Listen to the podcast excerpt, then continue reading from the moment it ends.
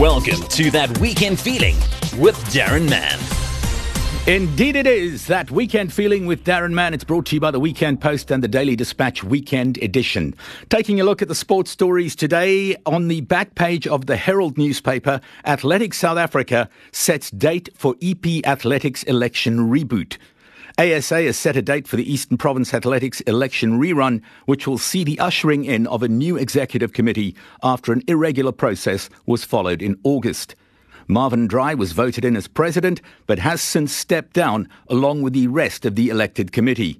This followed a complaint of irregularities in the voting. Moving on to the lead sports story in the Daily Dispatch today, Am will bounce back. Springbok Lukhanyo Am's former Border Bulldogs teammates have backed him to bounce back in the rematch against Australia on Saturday after an uncharacteristic performance last weekend. The Springboks lost 28 26 to the Wallabies in their first game outside South Africa since the 2019 Rugby World Cup in Japan. The test, Am's first against Australia and 20th for South Africa, was probably his most disappointing in a Bok jersey so far. What would you do with 50,000 Rand? Win your share of 100,000 Rand when you enter the Daily Dispatch Cash Mania competition. You could win the grand prize of 50,000 Rand or one of 20 cash prizes of 2,500 Rands each. The competition closes on the 26th of September 2021, and an entry form is printed in the Daily Dispatch every day. Get your copy of the Daily Dispatch and enter now. Daily Dispatch, local, fearless, empowering you. That weekend feeling with Darren Mann continues. Our guest on this edition of the podcast is the man recently appointed full time captain of the Proteas Test team. He's currently about to warm up for an inter squad fixture at Centurion. Thanks for the time. Good morning and welcome, Dean Elgar. Morning, Darren. How are you? Not doing too badly, thanks. Big honour for you being named national captain, but not an entirely new gig for you captaining the national test side. You've done it four times during the course of your career so far? Yeah, so far it's been uh, it's been a really exciting period for me. Um, obviously, a massive honour to to be asked to, to lead to lead our test side. Um, yeah, something I've always like wanted to do when I was growing up. Um, so yeah, so I'd like to think I've had a, a reasonable start so far to a very short uh, captaincy career, and hopefully uh, a lot to build on uh, for the future. I'm guessing you're not one of those guys who feels added pressure when it comes to your personal game and your batting and so on when you are captain of the side? I think uh, I'd like to um, try and get a, a, win. I think that's obviously the biggest thing that, that I focus on now. Um, but also bearing in mind, I know that my personal performances is also very important for the side. Um, I still lead a pretty important role in opening the batting. Um, so yeah, I definitely try and look to uh, put my hand up when it comes to uh, contributing big time with, with batting hand.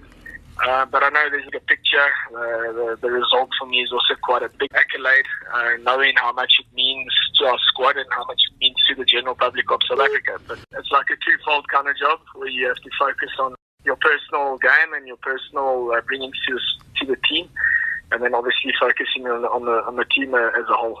Home series for South Africa scheduled this coming season against India and Bangladesh. What can the uh, home supporters realistically expect from those two series? The first one in particular is not going to be easy. Yeah, the Indian series is a massive one for us. Uh, three tests against them. Um, obviously, they're the best side in the world, and I think as as a test side uh, playing nation, I think we're still in a in a pretty good space when it comes to our, our test cricket. Yeah, so I think it's going to be a huge series for all of us. Um, playing at home, I mean, we, have got the home advantage, and, and hopefully we can utilise our our conditions in, in our favour. Um, so yeah, it's still a long way out in December uh, to play against uh, the Indians, but um, I reckon the guys are, are pretty keen and, and, already starting the mental preparation uh, as I speak. Talk a little to us about the COVID effect. How has that affected play and preparation? And then also, I'd be interested in your thoughts on uh, recently the fifth test between India and England being cancelled as a result of COVID issues. Yeah, if I could touch on that, uh, the first test, I think that is a pure money spinning uh, decision that they've made there. It's no, it's no secret that the IPL is around the corner, and the IPL is one of the biggest sporting events in the world. So yeah, it was actually sad to see that the, the game had to go that far, that they had to call off a test match where where the series was in the balance, and I thought um, it could have been a brilliant fifth test on the cards. Uh, the series had already been uh, had already been brilliant. One of the one of the better, test series around for a long time. Um, so it was sad, it's sad to see that the game actually took a bit of a knock there. Um, so yeah, um, that's just my viewpoint. But um, the, the COVID effect has been has been massive on players. Um, I think when it comes to logistics and the way how things used to be in the past, it's totally the opposite now. I mean, we share most of our time now in a bubble where we have uh, limited access to, to be able to go and enjoy ourselves uh, off the field. Uh, we pretty much cooped up in the hotel and what the hotel can uh, can give us uh, at, at whatever length. Um, I know hotel groups are going over backwards to try and facilitate and accommodate what we require. But sometimes you just need your own personal space and be able to go to a shop and just walk around in a mall or go play some golf or whatever your uh, whatever your uh, downtime leisure requires. Uh, those requirements now are, are so limited, and um, yeah, it's been a, quite a, a massive frustrating period for players, especially if you're a social person and you and you want to get out there and you want to go to a restaurant or something like that. So the, those kind of things we've had to adapt to pretty quickly, um, knowing that this is what we have to do. These are the measurements that we have to that we have to do and take as, as, as players if we want to get back on the park and be able to do what we love. Um, it, has been a it's been a massively challenging period for, for everyone. I think it's been a challenging period for our management as well because they've got to try and best suit everything for the players and the players' needs. Um, because being cooped up in a hotel for four, five, six weeks is, is a massive challenge. Um, so yeah, uh, tour life has also been a, a, a massive uh, challenge for all of us. Um, whereas we, we used to be able to go and do some touristy things, whereas now um, the, the most touristy you get is your swimming pool in your hotel. Dean, the uh, Proteas T20 squad are about to embark on a World Cup adventure next month. Uh, any advice for them from you? No, I think they've been playing brilliantly of late. I think we, we mustn't discourage the hard work that they've that they've put in over the last few months. I think they've had three series and three series wins uh, against pretty tough opposition, and most of those series, or if not all of them, have been away from home.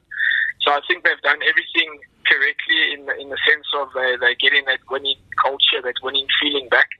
Obviously, playing in the World Cup is a, is another is another spin-off uh, thing, and uh, it's always going to pose pose another challenge. Um, T20 cricket, anything can happen on your day. You need one player to come out and play a special knock or bowl, bowl a uh, special over to, to change the whole campaign. But uh, I think our lead up up until this World Cup has been brilliant for us. And um, yeah, don't be surprised if South Africa goes pretty far in the World Cup. Well, then, we're always going to back the Proteas, but dangerous teams in the World Cup. Tips to chase glory along with the Proteas? Who do you fancy? Yeah, I think you always got to go with the bigger name teams like India, West Indies, maybe even a Pakistan. They always they're always up in T20 cricket. But I mean, there's there's small minnow countries now that, that are also pushing the boundaries when it comes to T20 cricket. They're no pushovers. Um, just recently we played against Namibia, and I know they're playing in the qualifying stages as well. And um, yeah, I think they're also a little force to be reckoned with in the World Cup, even though they don't have a lot of household names, and they're a very, very dangerous side. As mentioned, as I said, on any given day, um, a team can have a brilliant half an hour and blow a big man team out of the water. So, um, yeah, don't be surprised if those little, little teams come around and, and maybe give the bigger teams a, a bit of an upset. Last question for you, Dean. The last two years or so, there have been as many headlines about administration when it comes to CSA as uh, there have been about the game itself and the players. Does any of that stuff filter through to you and the players? Look, Darren, it's, a, it's one of those frustrating uh, aspects of the game that as a player you, you can either read it or you can choose to read it or not. Um, I think in my position, I have to I have to be very conscious about what's been going on. Um, it's quite sad to see that cricket has become such an easy target um, for for people to be able to uh, point fingers at, and for for people to try and nitpick at, at small things. Um, ultimately, the biggest goal for us is to try and get through that, get over that, and we need to we need to start something new now. We need to we need to kick on. We need to put the past behind us um, because cricket at the, at the moment in South Africa is taking a serious, serious knock. Um, but yeah, obviously with performance, uh, with performance related, us as players, we can try and control that environment with regards to putting the right things on the board. Um, and hopefully, our new administrators that have that have taken over the game can can start uh, complementing the players quite a bit. Um, so yeah, it's definitely something that I'm, I'm aware of and something that I've uh, been witness to now for quite some time. Um, so hopefully things can turn around because I think cricket in South Africa kind of deserves the respect that it, that it needs. And um, I mean, it's been a it's been a national sport now for for many decades. And I think we need to obviously get that uh, the, the the cricketing national aspects of, of the sporting code back back where it uh, rightly belongs.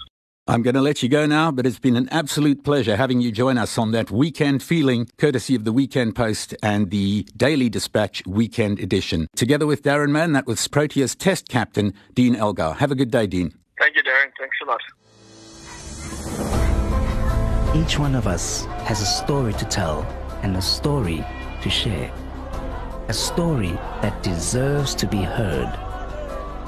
A story that inspires motivates, and gives people a reason to keep going. A story about our triumphs as individuals and as a team. A story about our humble beginnings and what the future holds for us. A story about our heritage and that which brings us together. It is these stories that connect us.